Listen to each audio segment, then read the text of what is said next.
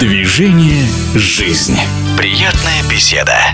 Впервые в Ростове-на-Дону проходит большой детско-юношеский футбольный фестиваль «ROSTOV CUP», организованный Федерацией школьного спорта Санкт-Петербурга «Школьная лига». В турнире в нескольких возрастных категориях принимают участие ребята от 8 до 12 лет. Это порядка 40 команд из самых разных населенных пунктов. География расширяется. И какие новички в этот раз? Вопрос председателю Федерации Светлане Патрушевой.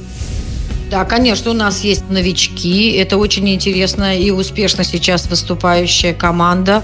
Команда из поселка городского типа Мостовской, «Торпеда». Это школа «Юность». Я очень рада их успехам.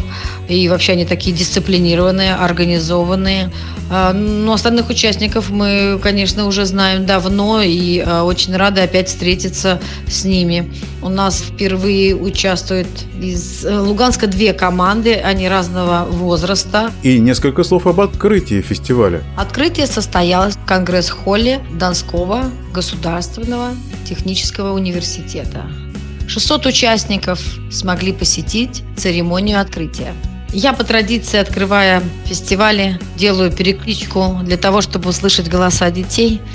И это очень заряжает, и это очень трогательно звучит в зале, потому что каждый из них хочет заявить о себе на турнире.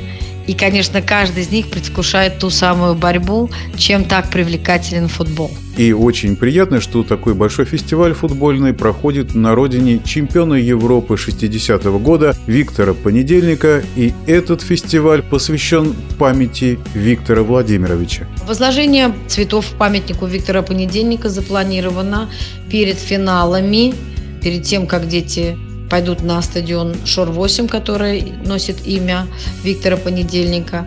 Дети почтят память великого футболиста.